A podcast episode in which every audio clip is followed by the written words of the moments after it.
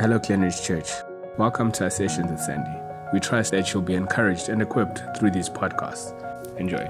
Hello again, everyone. My name is Sandy Van Vuren, counseling psychologist, and this is the second of four episodes in Sessions with Sandy. And I have said these are the ABCs of relationships. Today we're going to be looking at bases and boundaries, and it's going to be part one. And you know, in the world of which we part, there are many examples of boundaries. We see perimeter fencing, we see walls, we see hedges, and a whole lot more. And these are visible and palpable boundaries, and they indicate ownership that there is somebody who is responsible for that property. And in the same way as physical walls and fences and hedges keep people out and gates can let people in, and those same gates can allow us to dispose of refuse bags, no place for baggage.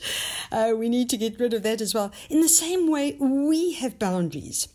So, in the therapeutic space, I've often referred to that classic called Boundaries. It's by Dr. Henry Cloud and John Townsend. And in fact, the Boundaries book is part of a trilogy. There's boundaries in marriage, boundaries with children, and then just straightforward boundaries. And it's well worth a read if you have not done so already. So, please, for a moment, I just want you to think carefully about the analogy that Cloud and Townsend would use when they take a physical instance of a property with a wall around it. And they say that in the same way as a physical boundary is there, I have a way also in the non physical to show where my boundary lines lie and where I end and someone else begins. And this leads me to a sense of ownership and responsibility for what is mine. This always reminds me, when I think about it, of Dr. M. Scott Peck. He wrote that book, The Road Less Traveled. Many of you will know it. And he was a psychiatrist, an excellent psychiatrist.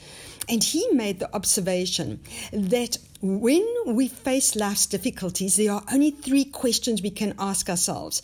Now, unfortunately, time does not allow for us to look at all three of the questions, but the one question he says is a key question is what is mine to own and what is not mine to own. Dr. Peck was unequivocal when he stated that we need to be very clear about what it is that we are responsible for. Many, many times we can get so busy owning what others need to be taking responsibility for, neglecting what we ought to be taking responsibility for, and then worse yet, hoping that others will take responsibility for me and what I ought to be stewarding. So, I want to say emphatically that I'm not insinuating for a moment that we are isolates. We do work within a context, and I am of the conviction that no man is an island. But in the same breath, we need to be aware that there's a very thin line that can start to run between what we want to express as Christian compassion on the one hand and enabling on the other hand. You see, often codependent relationships are ignited because of blurred boundaries. And those blurred boundaries often become even more blurred when people do not understand the difference, for instance, between, let's say, sympathy on the one hand and empathy on the other hand. Sympathy has us dissolving into tears as we clamber into the proverbial sinking boat with the one who is already sitting there in tears. Having us both sitting there in tears is not going to get that person out of the pit. It is not helpful, and it does neither of us any good. Empathy, on the other hand, allows for us to draw on our non or draw that non sinking boat right alongside the beleaguered boat of another and to sensitively and discerningly dispatch care. But back again to ownership. I need to remind myself and we need to encourage also our children to do likewise from as early an age as possible. That I am responsible for my own body and my feelings and thoughts and a whole lot of other things. The list can go on and on and on. I'm responsible for my health as well, to make good choices. to have positive thoughts and to choose a response to every day that is life giving.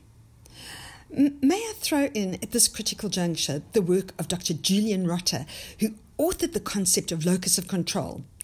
And he said we must be very cautious that we don't superimpose on our children the requirement to take ownership prematurely. He said it's a gradual process. Our children aren't mini adults. Initially, there has to be this external locus of control called the parent, and you need to be authoritative in that process. Our children need the safe base and boundary of an authoritative parent. And when those boundaries are modeled in a healthy way, very often our children are able to stand, have that boundary when pressure starts getting exerted on them from the outside, most often from their peers as they grow up. Then back to Julian Rotter and his analogy that it is really like gradually releasing the reins of a horse and drawing them back again when the horse looks like it wants to bolt prematurely. And eventually, the locus of control can become internal. It cannot be a sudden handover as if it automatically happens for our children at a particular age. 13, 16, or whatever, and suddenly the child has to go from zero to hero, so to speak.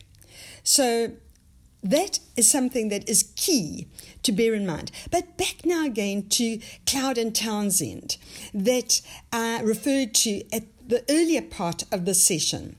And he says that well, most particularly, Dr. Henry Cloud has belabored it, but John Townsend has continued to also endorse this that boundaries often get confused with walls. Walls are solid and they keep us closed off from receiving both good and bad. But boundaries actually need to be permeable and appropriately transparent with the necessary gates that allow the good in and keep the bad out, as explained a little bit earlier. I remain responsible for personal maintenance, for repairs, for decor, and all sorts of other things. And again, you understand that this is a metaphor.